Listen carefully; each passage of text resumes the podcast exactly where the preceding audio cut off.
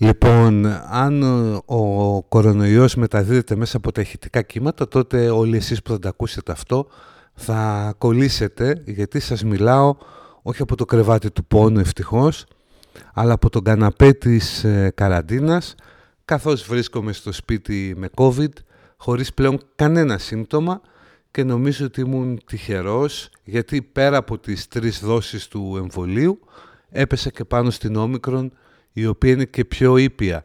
Ε, πώς ξεκίνησαν όλα για να το έχετε κι εσείς υπόψη. Τετάρτη είχα φτέρνισμα και καταρροή. Πήγα το απόγευμα της ίδιας ημέρας και έκανα ένα PCR, το οποίο βγήκε αρνητικό. Την πέμπτη το πρωί έκανα ένα self-test, το οποίο βγήκε και αυτό αρνητικό. Την πέμπτη το βράδυ, βλακοδός, περπάτησα στη βροχή. Την Παρασκευή το πρωί ξύπνησα με μεγαλύτερη καταρροή, έκανα self-test, αλλά ήταν και πάλι αρνητικό.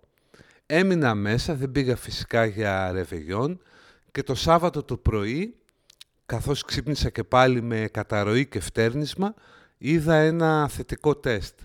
Η όλη εμπειρία που κράτησε ουσιαστικά δύο μέρες, μετά από δύο μέρες δεν έχω κανένα σύμπτωμα, ε, ήταν σαν ένα κρύωμα από εκείνα που όταν τα έχεις είσαι στο πάω ή δεν πάω στη δουλειά. Πυρετό έκανα στιγμιαία, για λίγα λεπτά θα έλεγα, ε, ένα τριανταεννιάρι που έπεσε αμέσως με ένα ντεπόν και μετά όσες φορές ήμουν εμπύρετος ήταν δέκατα.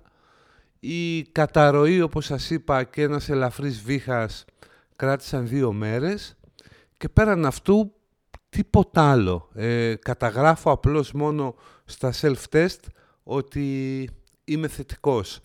Συνεπώς η εκπομπή λογικά θα επιστρέψει από τη Δευτέρα 10 Ιανουαρίου και μέχρι τότε να είστε προσεκτικοί. Στο τηλέφωνο που ακούτε είναι η Μαρία Παπιδάκη. Σας φιλώ, τα λέμε Δευτέρα. Γεια!